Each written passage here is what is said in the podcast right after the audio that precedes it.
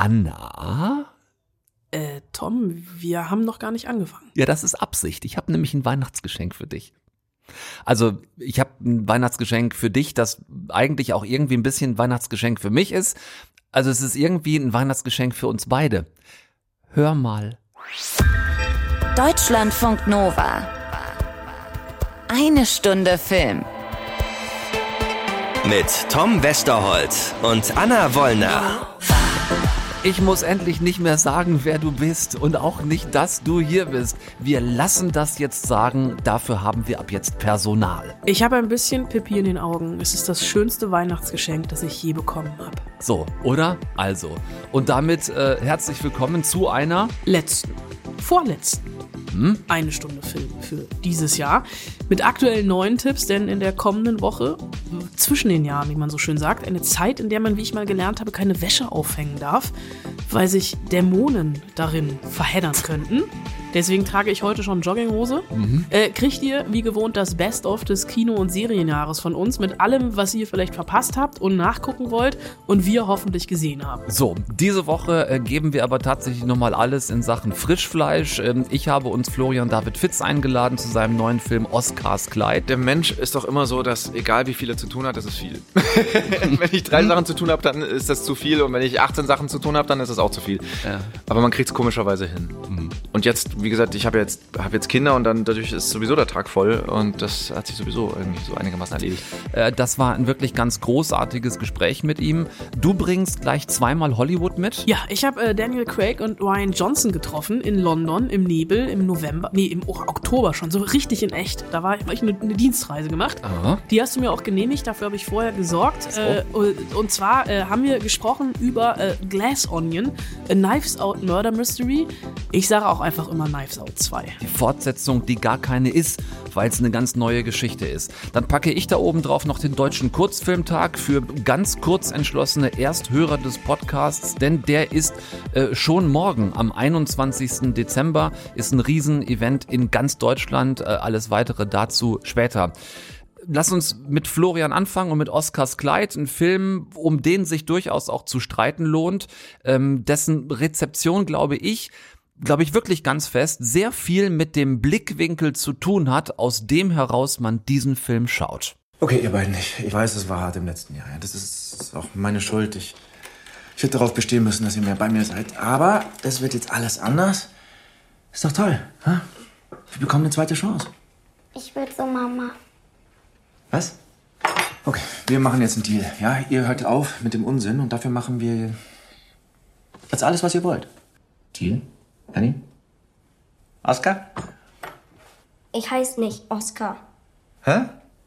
Ich heiße Lilly.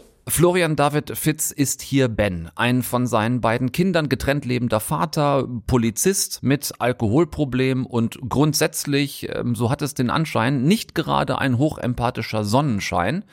Ähm, dass seine Frau, die Mutter seiner Kinder, sich auch deshalb von ihm getrennt hat, das hat er immer noch nicht verwunden, erst recht nicht, dass sie mittlerweile mit Diego glücklich ist, äh, den Bens Kinder zu allem Übel auch noch ganz gerne mögen. Ja, dann kommt Bens Frau, die natürlich auch einen Namen hat, nämlich Mira, gespielt von Marie Burchardt, aber ins Krankenhaus. Und die beiden Kinder landen beim Papa. Für den gibt's zum einen seine Tochter Erna und seinen Sohn Oscar, der ihm aber gerade erzählt hat, dass er nicht mehr Oscar heißt, sondern Lilly. Denn sie sieht sich als Mädchen, nicht als Junge, als der sie geboren wurde und das auch nicht erst seit gestern. Und sowohl ihre Schwester Erna als auch die Mama wissen das wohl schon länger, stellt sich dann beim Besuch im Krankenhaus raus. Ich hätte es dir schon gesagt. Ja, ich wollte erst noch abwarten. Und, und, und, und wann wolltest du es mir bitte sagen? Wenn es ernst ist, Wenn es ernst ist, ja, nennt sich Lilly, Mann. sie nennt sich Lilly. Ihr seid alle gebrainwashed. Weißt du was? Ich wusste, dass du ausflippst. Deshalb habe ich nichts gesagt, weil ich genau wusste, dass du jetzt anfängst, das Kind komplett umzumodeln. Ich model das Kind um. Ey, jetzt schlägt's aber 13. Ihr habt euch das einfach so ausgedacht. Sag mal, was denkst du dir eigentlich? Oskar sagt einmal Pieps und jetzt ist das ein Fakt. Gestern wollte der noch Feuerwehrmann werden. Ben, Heute ist er ein Mädchen bitte, oder was? jetzt so viel kaputt machen. Lass uns das bitte nicht verkacken. Ja, damit geht's rein in die Geschichte von Oscars Kleid, ein Film, bei dem äh, Florian David Fitz die männliche Hauptrolle spielt und bei dem er auch das Drehbuch geschrieben hat. Äh, übrigens im Endeffekt nach einem Foto, zu dem wir später noch im Gespräch mit ihm kommen. Ähm, aber tatsächlich war es so, ein Foto, das äh, Florian gesehen hat, gab den ursprünglichen Ausschlag für dieses Drehbuch.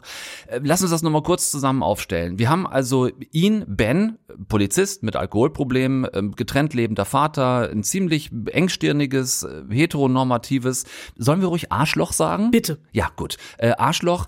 Wir haben dessen Ex-Frau Mira, die genug schlechte Erfahrungen mit Bens Ausbrüchen gesammelt hat, sich deshalb von ihm getrennt hat. Und wir haben eben die beiden Kinder, Tochter Erna und Tochter Lilly, die allerdings als Oscar auf die Welt gekommen ist und äh, bei der Vater Ben jetzt überhaupt nicht einsieht, eben weil er es völlig ablehnt, ähm, sein Transkind als solches zu akzeptieren. Er hält das alles maximal für irgendeine komische Phase und will völlig verbissen einfach jetzt bitteschön verdammt nochmal seinen Sohn zurück und äh, keine zweite Tochter Lilly, die für ihn keine ist. Ja, ich habe äh, versprochen, äh, gnädig zu sein zu diesem Film. Also das habe ich dir versprochen. Deswegen möchte ich das ein bisschen äh, reduziert kritisieren. Ich habe ähm, tatsächlich schon mit dem Titel des Films ein Problem. Da wird nämlich der Dead Name genannt. Äh, also das habe ich ja eben selber schon gemacht. Ähm, Oscars Kleid. Natürlich verstehe ich auch, warum der Film nicht Lillys Kleid heißen kann, aber trotzdem wird hier sehr heteronormativ aus der CIS-Perspektive an diesen Film herangegangen. Das ist der große Einwand, den ich habe. Der kleine Einwand ist, dass ich irgendwie Florian David Fitz in seinen Arschlochrollen hm. nicht mehr sehen kann und dieser Film für mich wirklich so heteronormativ daherkommt, was er ja eigentlich gar nicht muss.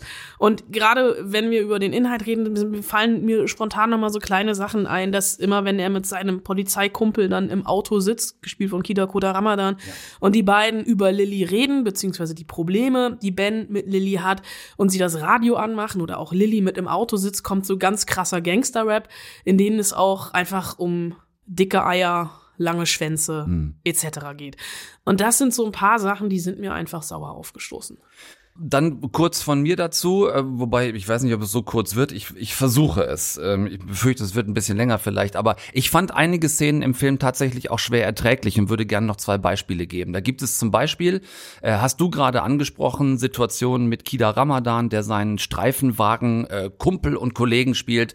Da möchte man dem wirklich gerne unmittelbar eine reinbrezeln. Aber eine Sache muss ich dich doch fragen. Lass mich in Ruhe, Mann. Mein Freund, dein Junge trägt ein Kleid. Oder äh, eine andere Szene im Film, äh, da gibt es so eine Begegnung beim Kinderpsychologen. Äh, da wiederum möchte man nicht Kida Ramadan, sondern man möchte Florian David Fitz sofort eine reinhauen. Nun, ähm. Oh Gott. Wenn Sie mir jetzt sagen, dass mein Sohn schwul ist, dann werfe ich einen Stuhl durchs Fenster. Nein, ich glaube nicht, dass Ihr Sohn schwul ist. Okay.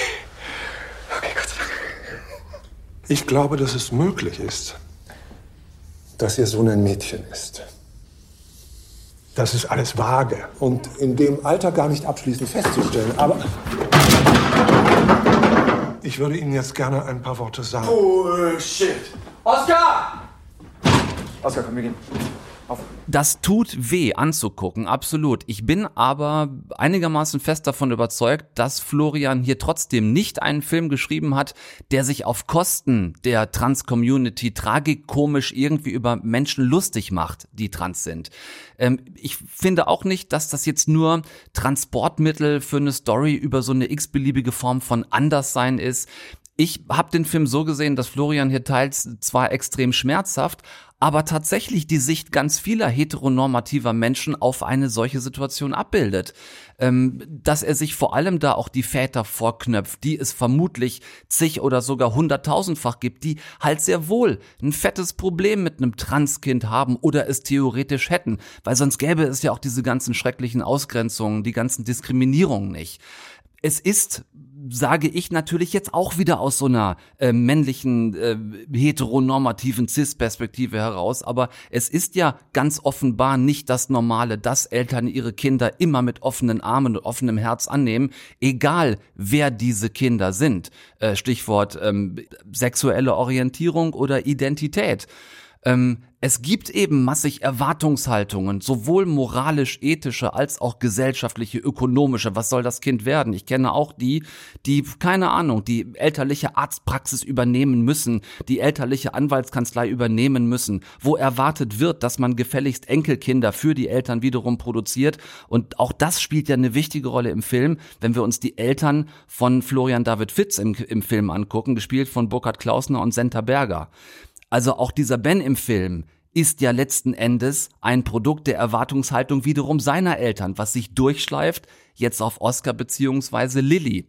Also es ist sicherlich kein Film über Transleben oder ein Film über ein Transkind, was ich übrigens ganz toll gespielt finde von äh, der mittlerweile, glaube ich, zwölfjährigen äh, Lauri heißt sie einfach nur, sondern es ist für mich ein Film über den Konflikt im Umgang mit solcher Situation, der natürlich keiner sein sollte, aber leider doch oft einer ist.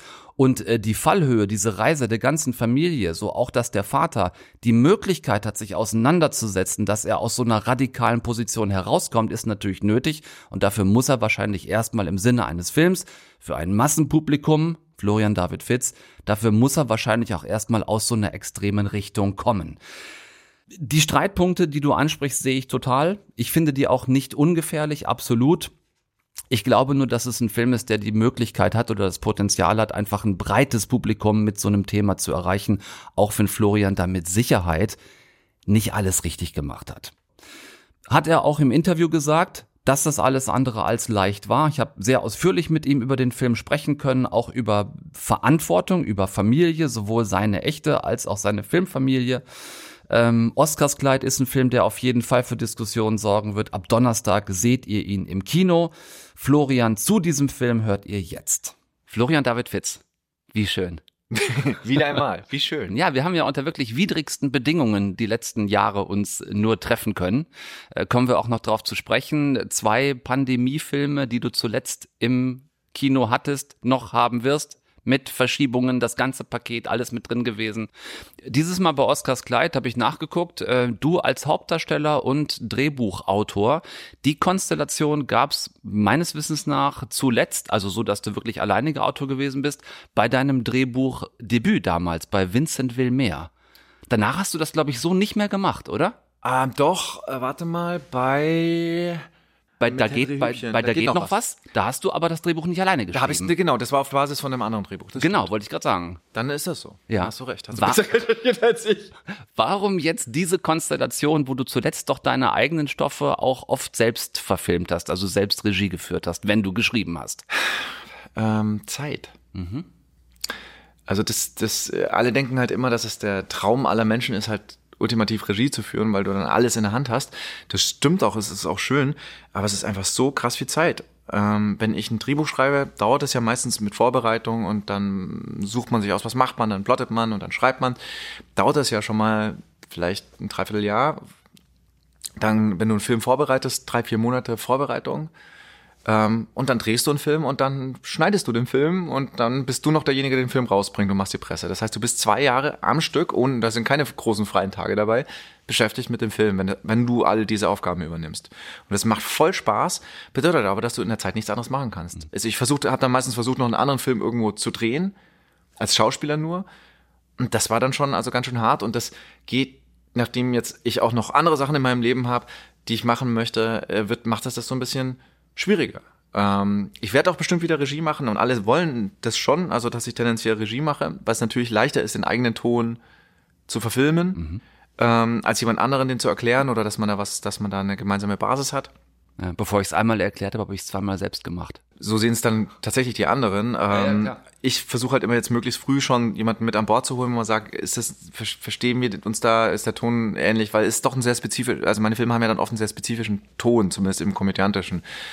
Ähm, und da, da hat einfach jeder so ein bisschen halt einen anderen Geschmack. Ich möchte genau darüber heute sehr gern mit dir reden, weil ich versucht habe, noch mehr Hausaufgaben zu machen. Ähm, es ist jetzt dein, wenn ich alles richtig gezählt habe, ist es dein sechstes Drehbuch in den letzten zwölf Jahren. Dazwischen hast du tatsächlich, laut meiner Aufstellung, 14 Filme gemacht, in denen du große Anführungszeichen nur gespielt hast. Also das ist eine Menge Holz, wovon wir da reden. Du hast das Thema Zeit gerade selber angesprochen. Das sind 20 Filme insgesamt. Hm. Sechs, bei denen du das Drehbuch äh, geschrieben hast. Hm. Gab es den Punkt, an dem du ein Gefühl hattest von, das ist vielleicht auch alles gerade ein bisschen zu viel? Äh, also so wie du es jetzt zusammengefasst hast, war mir das gar nicht klar. Und dann klingt es natürlich wirklich nach sehr, sehr viel. Es gibt Zeiten, da staut sich alles. Da ist das sehr viel. Jetzt gerade war wieder so eine Zeit, weil jetzt habe ich mehr oder weniger eine, eine, eine Serie in sehr kurzer Zeit geschrieben. Da gab es Originalbücher, aber das war noch nicht da, wo wir all- alle hin müssen. Ähm, das hatte ich auch noch nie. Also da habe ich jetzt quasi in sechs Wochen vier Drehbücher schreiben müssen und das sind ja quasi wie drei Kinobücher. Ähm, das war für mich neu und da habe ich gedacht, okay, wow, das ist jetzt auch nochmal eine andere Qualität. Aber dazwischen gibt's jetzt dann Zeiten, wo, wo weniger ist. Ich, mein Problem ist eigentlich, müsste man diese Zeiten dann wirklich viel konkreter für nichts nutzen.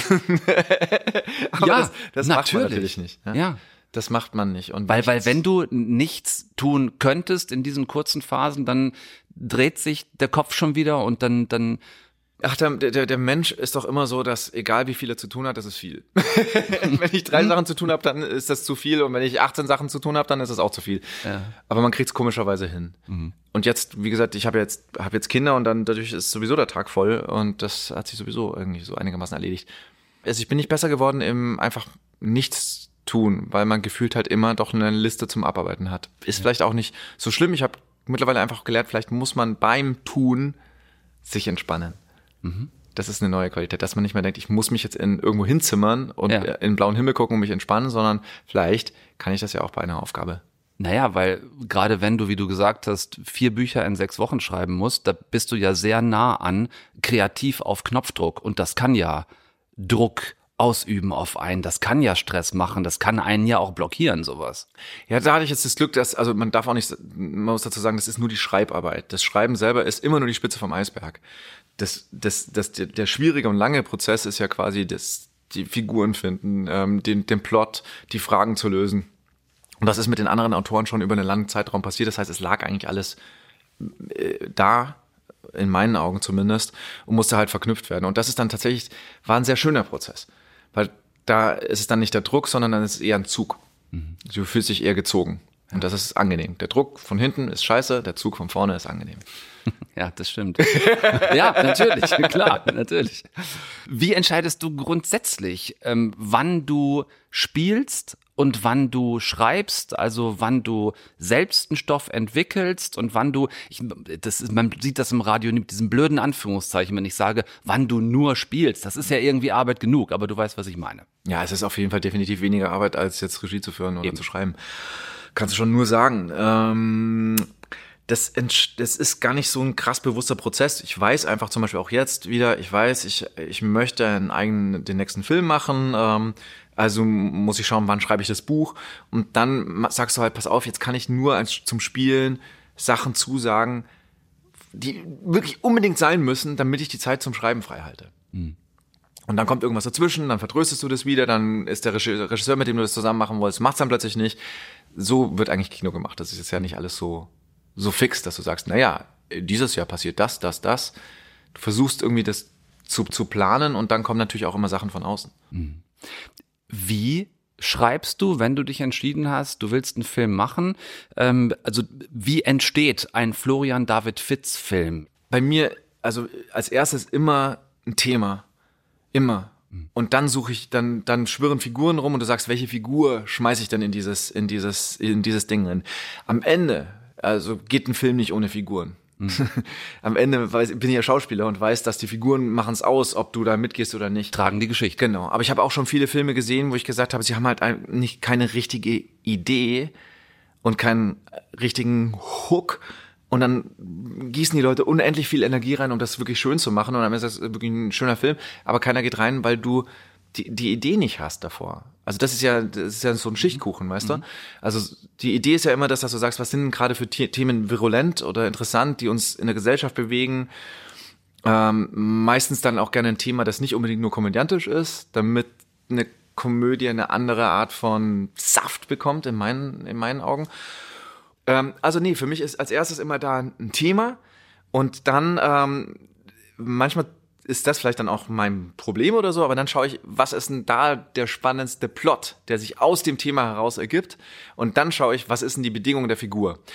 Wenn ich jetzt rein als Schauspieler selber drauf gucken würde, dann würde ich erstmal sagen, ich will mal wieder die und die Herausforderungen. Also ich glaube, dass ich bei meinen Filmen vielleicht in den letzten Fil Filmen jetzt nicht mehr so wie bei Vincent, wo man sagt, boah, krass, da konnte der so mal zeigen, dass man auch was anderes spielen kann da gibt's nicht so wahnsinnig viele Rollen, wo du das zeigst. Da kannst du halt immer nur sagen, ja, ich, ich bin, ich sterbe oder ich bin alkoholkrank oder ähm, oder äh, was auch immer, ne? Ähm, oder stirbst doch nicht. Oder ich stirb doch nicht oder ich oder ich äh, irgendwas, ich äh, irgendwas, was ganz körperlich ist. Mhm. Da gibt's nicht so viel, wenn du nicht immer dasselbe machen möchtest.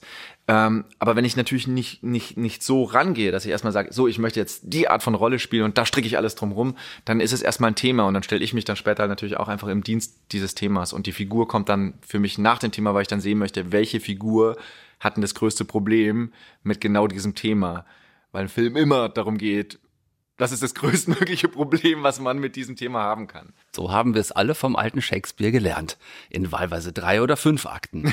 Das, warum ich die ganze Zeit hier so rumnicke, ist ja, ganz einfach, weil bei dem, was du sagst, habe ich ungefähr acht passende Anschlussfragen, die da das alle, tut mir so wahnsinnig die leid, da alle stehen so, und die ich jetzt ein bisschen sortieren muss. Und das, du kannst ja nachher so ein interaktives Podcast machen, genau. dass sie quasi, möchtest du Antwort durch Antwort genau. A oder durch Tür B oder durch Tür ja. C? Vielleicht gebe ich einfach Timecodes an, wo man dann hinspringen genau, kann. Genau, jeder ne? was sein eigenes Was Interview. Sinn machen könnte, als nächstes zu hören. Lass uns speziell bei dem Stoff bleiben und der Geschichte, ja. dass dieser Stoff entstanden ist nach einem Treffen mit Alice Schwarzer, die dir eine Emma zugeschickt hat im Nachgang eures Treffens und du da ein Bild gesehen hast, was auch im Film vorkommt. Da müssen wir vielleicht gar nicht mehr spoilern, was aber Auslöser war, ja. für dich über dieses Thema nachzudenken. Naja, über das Thema, das Thema, wie gesagt, schwirrt schon lange in der Luft rum und ist jetzt, äh, wir haben ja fast gedacht, wir verpassen dann jetzt dieses Thema und müssen aufpassen, dass wir jetzt diesen Film machen, bevor nicht das dann schon, sagt man, das ist ein alter Hut. Mhm. Jetzt ist es aber noch mehr Thema geworden in, seit der Pandemie. Ja, es ist sehr, sehr interessant, weil jetzt interessanterweise ja ähm, äh, Alice Schwarzer gerade schon so ein bisschen auch in, in, in Kritik ist, ähm, vor allem von der Trans-Community. Weil, weiß nicht, ob die Leute das draußen mitbekommen, aber es gibt fast wie so eine Frontenbildung zwischen dem Feminismus, dem klassischen und ähm, quasi diesen diesen neuen Gruppierungen, ähm, weil man, weil keine Ahnung, ich weiß gar nicht, was der Kern der Debatte ist, ist glaube ich sich gegenseitig abzusprechen, dass man eine, eine richtige Frau ist oder sowas. Ne? Ähm, also ich verkürze jetzt wahrscheinlich diese Debatte, ähm, aber ich möchte sagen, Alice hat dieses Buch äh, mehr oder weniger losgetreten, unbewusst. Hm. Ja, wir waren zusammen in der, in der Talkshow und dann haben wir sehr viel billigen öffentlich-rechtlichen Rotwein genossen und hatten einen sehr netten Abend, den man mit alles Schwarz auch haben kann. Und dann habe ich zwar keinen Wein vom RBB. Der ist Nein, der ist köstlich und äh, nee, man muss auch sagen, es ist günstig, weil sonst denken ja die Leute, das Geld wird verprasst. Richtig. Das ist schon richtig so. Und dann habe ich ein Alice Schwarzer Care-Paket bekommen, das sehr, sehr schwer war. Und da war einfach ihre Autobiografie, die ich auch noch lese, Alice. Ähm, aber ähm, erstmal hatte ich eine Tür, die wahnsinnig schnell zugefallen ist und da brauchte ich, um das, um die zu beschweren. Und deswegen war erstmal die Emma in meinen Händen und die, die Biografie da, der, da unten. Ähm, aber tatsächlich hat die äh, Alice ein ganz interessantes Leben, deswegen ist es wirklich auf meiner Leseliste. Und in der Emma war dieses Bild und die Unterschrift habe ich erstmal nicht gelesen, also was die, was die wahre Story hinter diesem Bild ist. Und ich habe mir einfach überlegt, äh, das spoilere ich jetzt schon, wir müssen ja nicht sagen, was zu sehen ist, aber äh, ich habe gedacht, das wäre ein tolles Ende von dem Film. Und ich möchte mir jetzt ausdenken, was da auf dem Weg dorthin passiert ist. Genau, die Geschichte bis dahin. Genau. Es ist äh, immer noch ein Thema, hast du zu Recht gesagt, was in der öffentlichen Aufmerksamkeit stattfindet, was aber auch immer noch tabuisiert ist, speziell Transgender bei Kindern. Weil, auch das behandelt ja der Film, äh, oft die Rede ist von, ja, das ist jetzt eine Phase, ne, dass irgendwie Mädchen sich einfach gerne mal eine Zeit lang wie Jungs anziehen wollen oder Jungs wie Mädchen. Es wird sehr abgetan. Und das, das schälst du ja daraus. Ne, das ist ja auch bei euch im Film. Hm. Äh, gibt es ja diese, diese Vermutung von Ben, wobei es bei ihm sogar eigentlich eher eine Hoffnung ist. Er stellt sich ja sehr dagegen, will das irgendwie alles überhaupt gar nicht. Ähm, dieses Thema, was gleichzeitig wichtig wie sensibel ist. Wie bist du da rangekommen, damit es am Ende nicht eine Komödie ist, der man unterstellen kann, sie macht sich über das Thema lustig? Hattest du da, also gab es da Bedenken, gab es da Ängste? Nee, also der, der, der, Trick, den du dabei immer anwenden musst, du musst einfach die Figuren lieben, dann hast du das Problem nicht. Ja, also mit nichts. Ähm, die Sorge gab es bei Vincent mit Tourette, dass, weil es einfach wahnsinnig viele Sachen, die sich über Tourette lustig gemacht haben. Ähm, du kannst eine Komödie über jemanden, der Tourette hat, wenn die Hauptfigur, wenn du die lieb hast. Mhm. Ähm, und dann, dann ist ja im Dilemma auch die Komödie mit drin. Und dann haben sich auch alle, die Tourette haben, auch drüber gefreut, dass sie gesagt haben, wir werden jetzt nicht immer nur mit des, des Schicksalsschwere angefasst. Bei dem Thema war ja die ganz klare Entscheidung, es gab ja schon sehr, sehr viele sehr, sehr gute Filme, die sich damit auseinandergesetzt haben. Meistens halt im Teenageralter, wo es halt dann richtig spannend und kompliziert wird, ne, mit der erwachenden Sexualität, mit dem Körper, der sich verändert. Oder jemand, der 50, 60 ist und plötzlich sein ganzes Leben verändern muss. Mhm. Ähm, ich fand es einfach total spannend zu sagen, so, wir nehmen jetzt dieses Kind. Dieses Kind behauptet das und sagt, das ist so. Und jetzt möchte ich mal sehen, was mit den anderen passiert. Also es ist viel mehr das, was macht denn das mit allen? Wenn ein Kind sich hinstellt und mit größtem Selbstverständnis sagt, so, ich bin jetzt ein Mädchen. Mhm. Und der, jeder, also das, der Witz ist ja, je mehr du in den Film reingehst, du denkst am Anfang, natürlich hat meine Figur völlig Unrecht und die, die Mutter hat total Recht.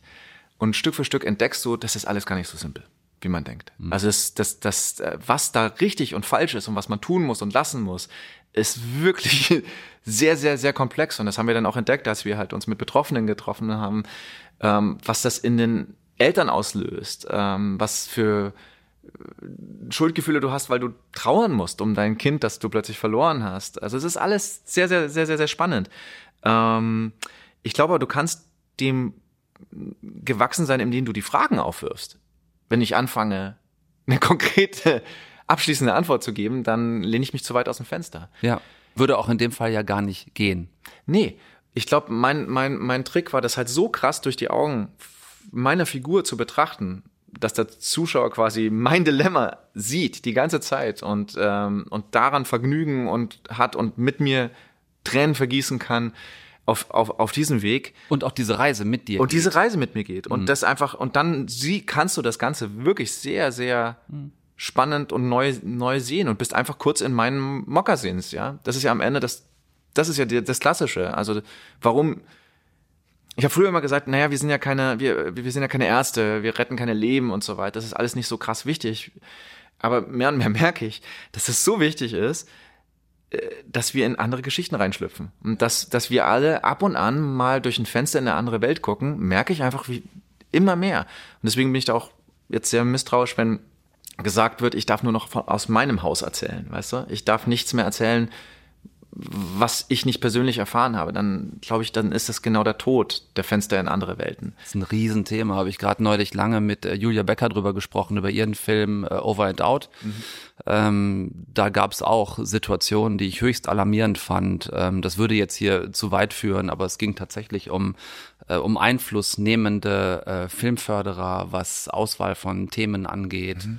Ähm, Filmverleihe, die ganz bestimmte Themen besetzt haben wollen und ähm, wo es auch äh, um Mitsprache bei der Besetzung ging. Wow. Vorwurf, nicht divers genug, wow. können wir nicht so machen äh, wo es nicht mehr darum ging, die besten Leute für die Rollen zu haben, ja. so, sondern sich rechtfertigen zu müssen, warum das jetzt die besten Leute für diese Rollen sind. Mhm. Ich glaube, das ist gerade ein super sensibles ähm, Minenfeld, auf dem wir da unterwegs ja. sind.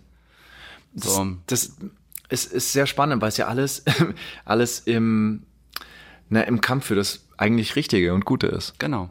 Ähm, und trotzdem hat man das Gefühl, dass das nicht alles hilft. Mhm. Ehrlich gesagt. Ja das könnte auch, wenn du das konsequent zu Ende denkst, dann ist es das Ende von Büchern. Mhm. Dann ist es das Ende von Filmen. Ja, wenn es nur noch darum geht, meine jetzt, eigene Geschichte zu erzählen. Genau. Naja, vor allem würde es ja auch behaupten, dass wir nur unsere Geschichte gut erzählen können. Und das ist natürlich auf den Kopf gestellt. Also, um ehrlich zu sein, die, dann wären alle Autobiografien die tollsten Bücher der Welt. Das sind sie nicht. Wir sind wahrscheinlich die schlechtesten Leute, unsere eigene Geschichte zu erzählen. Wir können aber sehr gut andere Geschichten erzählen. Und genau darum geht's. Es geht doch darum, sich in eine andere Person reinzuversetzen. Ja, nicht den Anspruch zu erheben, dass ich jetzt da die Wahrheit habe, sondern ja. mit der anderen Person mitzuleiden. Und das machen wir im Kino. Mitzuleiden, mitzulachen. Das ist Schauspiel und unterscheidet es letzten Endes von der Dokumentation, die ja den Anspruch zu Recht hat. Und das finde ich halt to total wichtig. Aber boah, mal sehen, wo da die Reise hingeht, klar.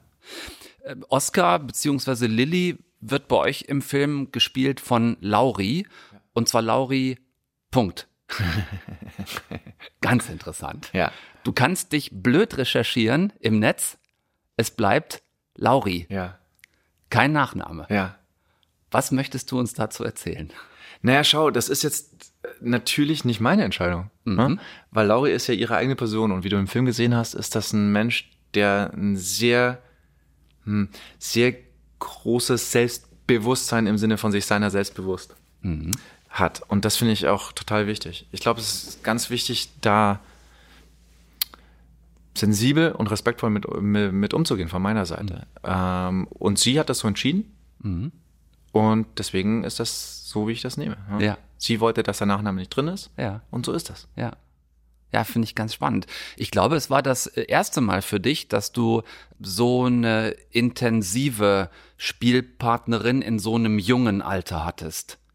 Doch, ich hatte das schon. Ich hatte das schon auch mit anderen Kindern. Lauri ist halt sehr spannend, weil sie keine Schauspielerin ist. Mhm. Sondern es ist alles, was sie halt mitbringt und was sie ausmacht. Mhm. Ähm, das ist halt, das ist halt sehr spannend. Und da habe ich immer halt mir gewünscht, dass so viel wie möglich von ihr damit drin ist, weil sie ist sehr klug, sehr wach, sehr ernsthaft. Und das fand, ist einfach wahnsinnig spannend, weil das liest du dann äh, in ihrem Gesicht alles. Hat sich deine Sicht auf Arbeiten mit Kindern, Verständnis für die Sicht von Kindern auch nochmal geändert, seit du eigene hast? Nö. nee, also ich habe noch relativ starke Erinnerungen, wie es selber ist, Mhm. in, dem, in, dem, in dem Alter zu sein. Und ich, mh, da gab es großartige Literatur, die Kinder sehr ernst genommen hat. Ja, angefangen bei Michael Ende. Ähm, das heißt, ich hatte das Problem nie. Ich hatte da eigentlich eher immer wie Lauri so ein, auch wieder meiner, ich war meiner selbst bewusst, auch als Kind. Ähm, und deswegen habe ich das gar nicht. Es, wir sind schon eine Gesellschaft, die Kinder auch sehr ernst nimmt. Ja. Ja, manchmal habe ich das Gefühl, dass das aber auch gerne behauptet wird. Ja. Also jetzt, wo ich jetzt halt reinstolpere, ist natürlich äh, diese ganzen Elternfragen, ja, also diese ganzen, wie erzieht man und so. Und äh, ich habe mir eine Sache vorgenommen, weil ich habe das bei anderen Leuten gesehen. Ähm, ich habe gedacht, ich möchte entspannt sein, weil ich will entspannte Kinder. Das ist natürlich so ein Gerücht, ne? aber bis jetzt funktioniert's. Ähm, und ich möchte, äh, ich, ich, ich glaube halt an ein, festes, ein festes Regelwerk und dann maximale Freiheit. Ähm, ich glaube nicht, weil meine Kinder waren nicht so an so eine Überbetreuung. Ähm, weil das, was ich am meisten genossen habe, sind die Freiräume in, in, in meiner Kindheit. Ähm, aber dazu gehört auch, also wenn ich jetzt meinen einzigen Grundsatz dazu formulieren müsste, wäre wahrscheinlich die Verantwortung als Eltern zu, nicht zu überblicken, was die Kinder in dem Moment wollen, sondern was sie brauchen. Und das ist ja was, was wir als Erwachsene oft genug auch nicht wissen. Ja. Ähm, aber von außen ist es manchmal leichter zu sehen. Also du kannst definitiv sagen, das Kind muss jetzt ins Bett. Auch wenn Ganz- es das Kind ist jetzt nicht. Ja, ja, das kannst genau. du relativ gut sagen. Und das ist, glaube ich, so ein bisschen der Job als, als, als Eltern. Also, und da habe ich manchmal das Gefühl, das wird verwechselt. Um es zusammenzufassen zu sagen. Und ich finde, es wird ein bisschen viel Bohai gemacht drumherum. Ich finde, das nimmt ein Selbstverständnis weg und meine Eltern haben immer gesagt, wir hatten das Gefühl, das ist das Selbstverständlichste auf der Welt und das erleichtert übrigens auch die Kinder. Ja. Ich finde, manchmal werden die Kinder dann zu sehr in die Verantwortung genommen und eine, einer der Vorteile, äh, Kind zu sein, auch Nachteile, ist, dass du nicht alles wissen musst und entscheiden musst, das kommt früh genug, das wirst du auch früh genug genießen. Eigentlich sagt man, hey, du nimmst deine Freiheiten, ich nehme das total auch ernst, du triffst auch Entscheidungen, aber bestimmte Sachen eben auch nicht. Genau. Wo du gerade selbst deine Eltern ansprichst, ist auch eine Sache, die mir äh, aufgefallen ist nochmal, äh, als ich deine Filmografie durchgegangen bin. Die Stoffe, die du selbst schreibst, die äh, Figuren, die du dir selbst schreibst, die haben oft ein äh, sehr gespaltenes Verhältnis zu ihren jeweiligen Eltern. Ja, ja. Nehmen dir das deine Eltern übel? Dass du, Also, dass ja, du ich, solche manchmal Bücher denke ich darüber nach, ob das so ist. Aber nee, ich finde das, äh, also es ist tatsächlich nicht so. Also ich meine, wer hat kein gespaltenes Verhältnis zu seinen Eltern? Richtig. nicht am Leben. Ähm, auch meine Eltern hatten ein gespaltenes Verhältnis zu ihren Eltern, aber ähm, erstmal geprägt von Liebe natürlich. Hm. Nee, aber ich finde, dass natürlich ich immer wieder dazu komme, dass das das erste Verhältnis ist, das du hast. Exakt. Und es bildet einfach immer eine schöne Fallhöhe für jede Figur. Absolut. Wenn du da einen Twist äh, reinbauen kannst und wenn es dann noch Eltern sind wie Senta Berger und Burkhard Klausner, dann ja gut. Zumal jetzt in dieser Geschichte geht's ja, geht's ja primär erstmal darum, was, was ich mit diesem Kind habe. Dann kristallisiert sich heraus, dass es in dem Film eigentlich geht um Bilder, die wir von anderen Menschen haben. Ja. Und das blättert sich ja dann Stück für Stück auf, wenn wir die Figur kennenlernen. Dass er der Polizist ist und so eine deutsche Kartoffel ist und man denkt ja, er ist so ein Spießer, der sich dieses Reihenhaus wünscht und, und, und, und dass seine, seine Tochter und seine Familie da reinpassen möge. Und dann entblättert sich, warum er so ist. Und dass er aus einem ganz anderen Haushalt kommt und, Ja. ähm, und dass auch er ein Bild nicht erfüllt. Ja, Von seinem Vater. Ja, aber die, die, das ist ja nochmal in sich absurd, weil auch diese beiden Eltern erfüllen ja kein Bild. Nein. Weil du die ja auch komplett kontrovers gebaut hast. Genau, genau. So, ne, die erfüllen ja nicht mal ihr eigenes Bild. Und das war, und das war, das war so ein bisschen der Sinn dahinter, ne? Weil die Frage wird natürlich auch kommen, also man kann es ja auch sagen, seine, seine Eltern ist ein Bildungsbürgertum, ein jüdisches Bildungsbürgertum. Und dann war es so, ja, aber das ist doch jetzt auch noch ein Thema und so, wo ich dachte, nee, lass uns doch mal einfach einen Film machen, wo die einfach halt katholisch und jetzt sind sie halt einfach Juden. Und es ist nicht das Thema des Filmes. Wow, crazy. Äh, einfach ganz bewusst. Ähm, und das fand ich irgendwie gut. Ja, um nicht bei jedem äh, einzelnen Detail den Erklärbär spielen zu müssen. Nein, vor Und allem zu sagen, jüdischen warum Detail. das so ist. Das ne? Dass das Judentum schon ein allein, immer, es muss allein das Filmthema sein. Und ich wollte es zu der Normalität machen in dem Sinne. Deine Normalität bezogen auf die nächste Elterngeneration, die du selber bist, hat dann vielleicht in Zukunft auch was damit zu tun, keine 20 Filme mehr in den nächsten zwölf Jahren zu machen, sondern da dich ein bisschen zurückzunehmen oder Naja, es sind ja nicht so viel, äh, schau mal, es sind viel weniger Filme, als du denkst, wenn du die Jahre einzeln anschaust. Ja? Also ich habe vielleicht mal drei Filme gemacht, wenn ich, wenn es hochgekommen ist. Äh, meistens aber eher so zwei. Ich kann gar nicht so wahnsinnig viele Ma Filme machen, weil sonst kommen so viele aufeinander. Jetzt haben wir ja den Effekt nach Corona, dass, dass drei Filme direkt aufeinander folgen. Ja. Aber dafür kamen jetzt zwei Jahre keine Filme. F- Ähm, also es ist nicht so crazy, weil du sagen möchtest, ich verbrenne mich.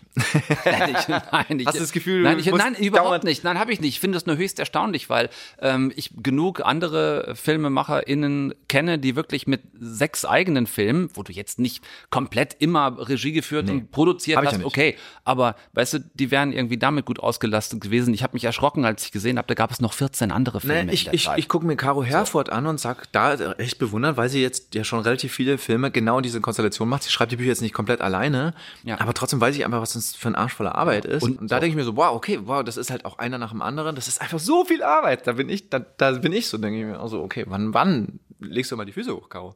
Was ist dein Wunsch für die Zukunft, für die nächste Zeit, für alles, was kommt? Ja, da hast du mich jetzt. Ich äh, habe überhaupt gar keine Zeit gehabt, mir was zu wünschen.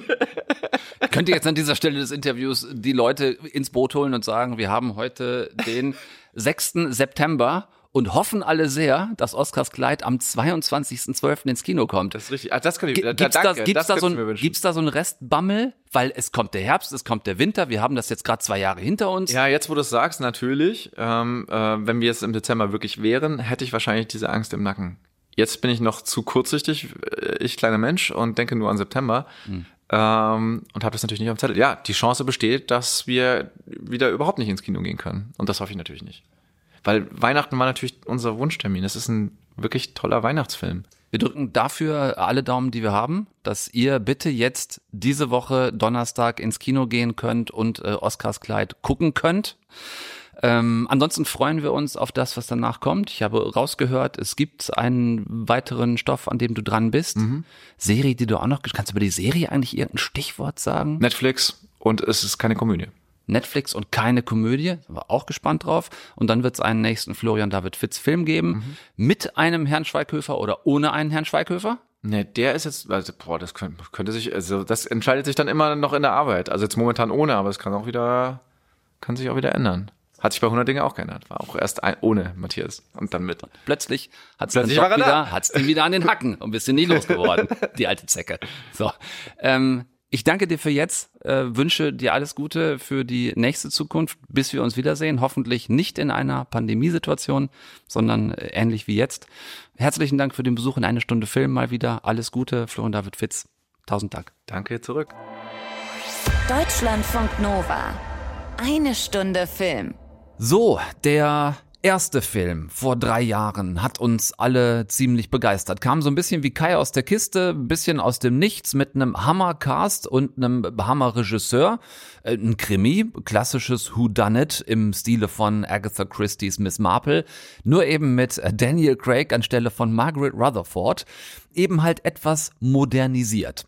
Craig als Benoit Blanc neben Chris Evans und seinem Pullover. Ich habe heute auch den Chris Evans Gedächtnispullover an, extra. Ja, extra angezogen. Bei 17 Grad im Büro trage ich Norweger Pullover.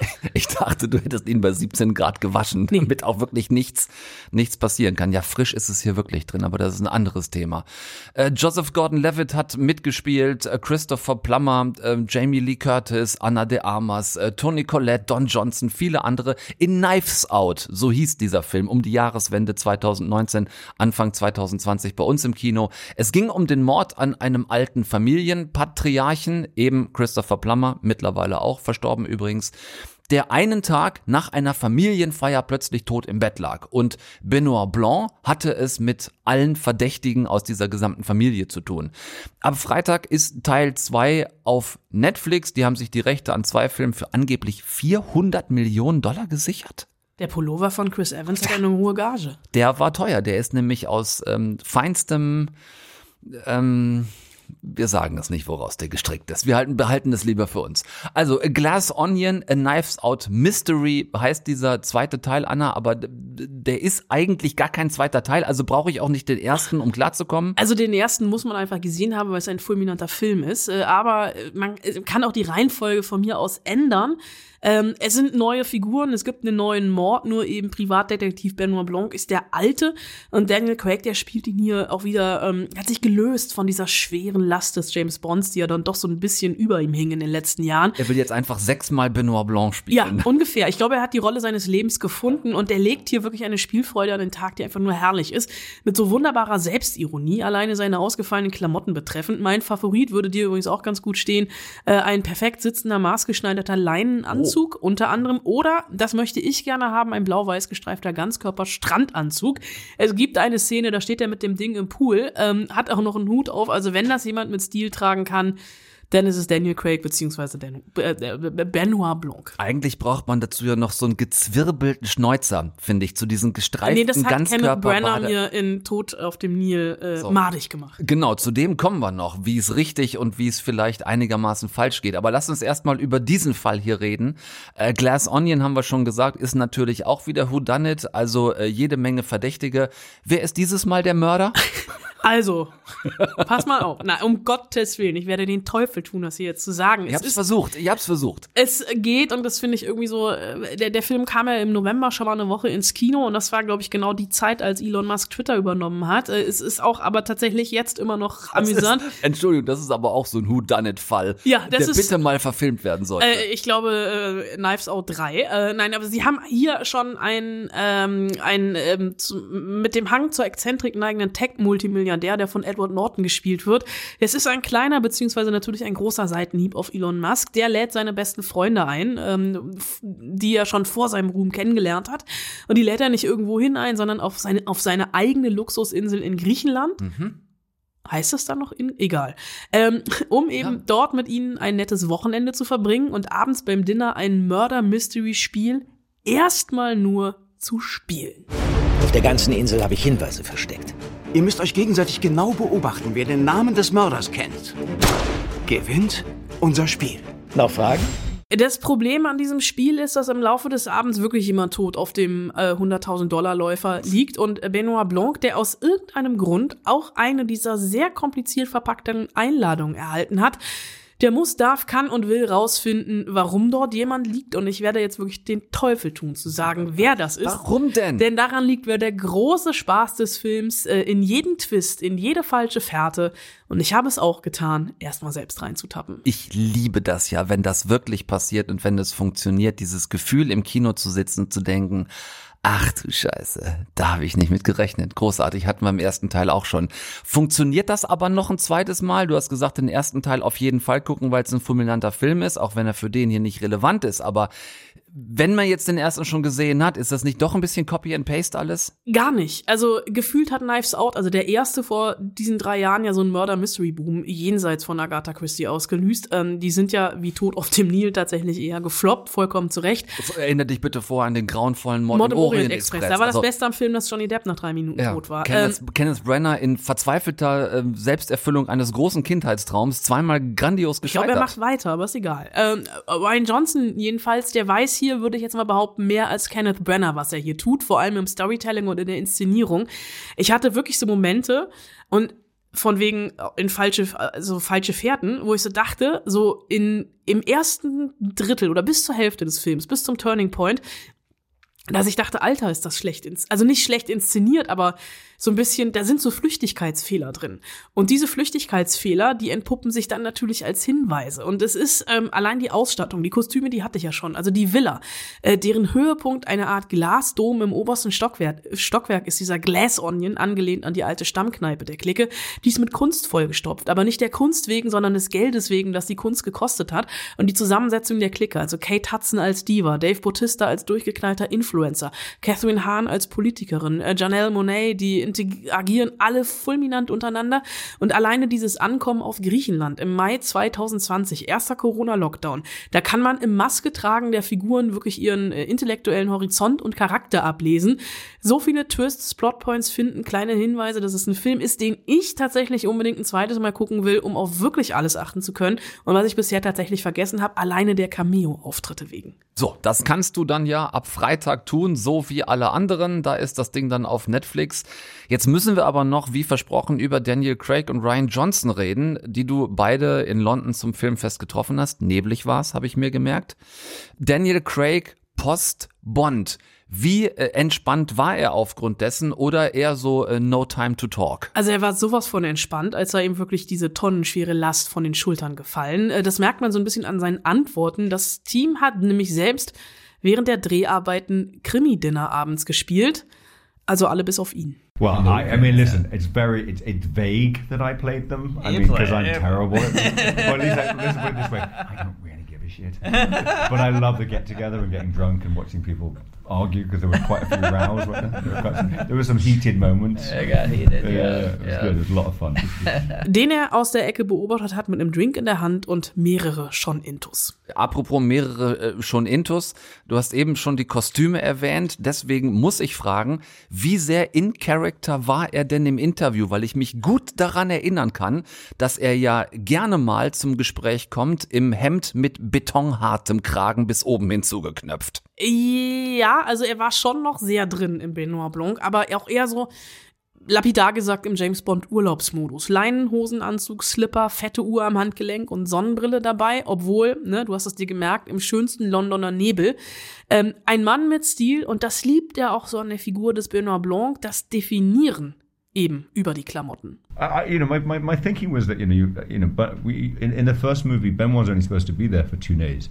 He he takes an overnight bag because he thinks he's going up to give some advice and leave, and ends up staying and uh, and getting involved. And so you see him in sort of it's winter, it's it's Boston, it's like it's like an overcoat and a suit. Um, but I always sort of thought that he could, he should be dapper. I wanted to sort of be in that world of um, Agatha Christie and in Poirot and uh, and you know just the the sort of you know dressing for dinner, dressing for travel, dressing, you know he's ready to go um, and and. Uh, when he's been locked away, like all of us were, in, in COVID for so long, he's you know he gets an invite to Greece, and he's like, "Yep, the wardrobe's coming out." So, you know.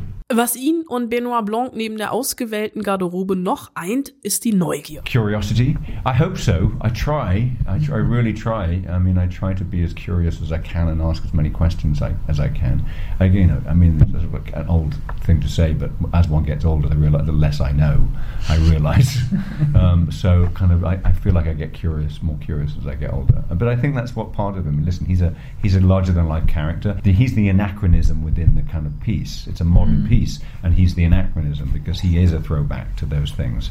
Um, does he exist anywhere in the world? Who knows? Let's hope so. Ben was out there somewhere, but but he. Um, so so I just feel like that that allows more scope, more room. Ich hoffe, dass er wirklich noch ein paar Mal in diese Rolle schlüpfen wird und ich habe ihn am Ende noch gefragt.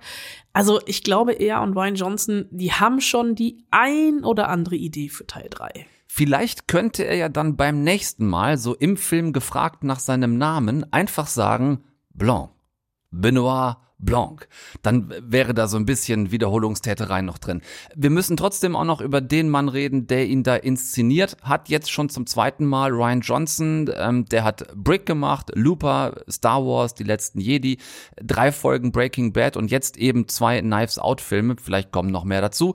Was interessiert den daran, die Filme dann vor allem so anders zu machen als Kenneth Brenner, der ja zuletzt leider eher Meister in langweiligen Agatha Christie Adaptionen war? Sein Instinkt und als Regisseur eine absolute Inszenierungsfreude. I mean, I, I do like movies that have a degree of complication to them, but the thing that I hope that I've gotten better at over the years that I really try and work at is making it so that it feels simple for an audience. And the experience of it is like a roller coaster, not a crossword puzzle. And with these movies, especially, I think that's kind of the skeleton key to them is that um, much more in the. Um, what we're trying to do is give the audience a good time so that they forget they're supposed to be solving something. And it it almost is like an extra treat at the end when you realize there are all these complex things woven through and we thread the needle at the end. But hopefully you've just had a, a fun ride and have not felt like you're doing algebra homework through the whole thing. Tun sie nicht Ich freue mich tatsächlich kaputt auf Glass Onion, weil ich ihn ja noch nicht gesehen habe.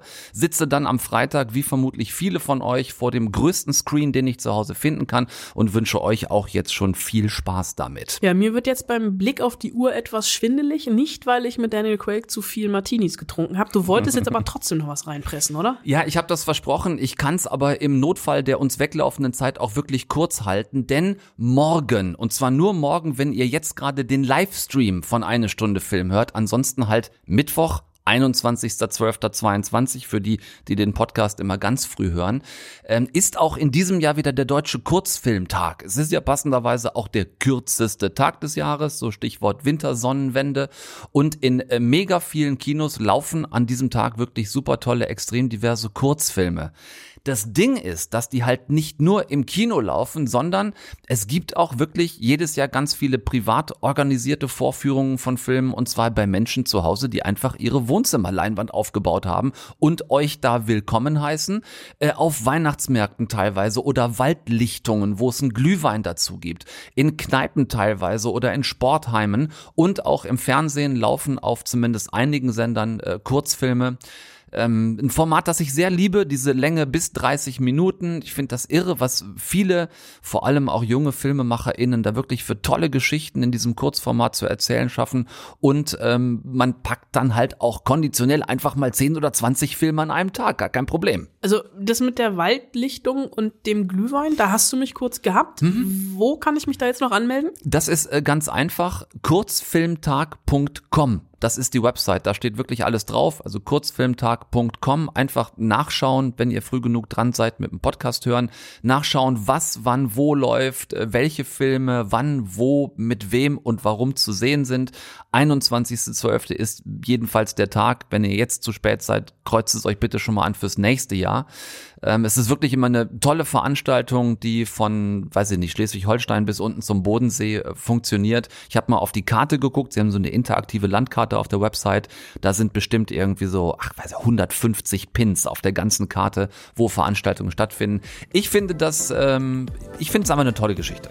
Äh, klingt auf jeden Fall so, als würde ich dann nächstes Jahr mitmachen. Das war's für heute. Nächsten Dienstag eine neue Stunde Film, dann der große Jahresrückblick mit den Highlights zum Nachgucken. Oh, ja. Macht keinen Quatsch, passt auf euch auf. Guckt auf keinen Fall irgendwas, was wir nicht auch auf keinen Fall nicht gucken würden. Hauptsache, es flimmert. Deutschlandfunk Nova. Eine Stunde Film. Jeden Dienstag neu. Auf deutschlandfunknova.de und überall, wo es Podcasts gibt. Deine Podcasts.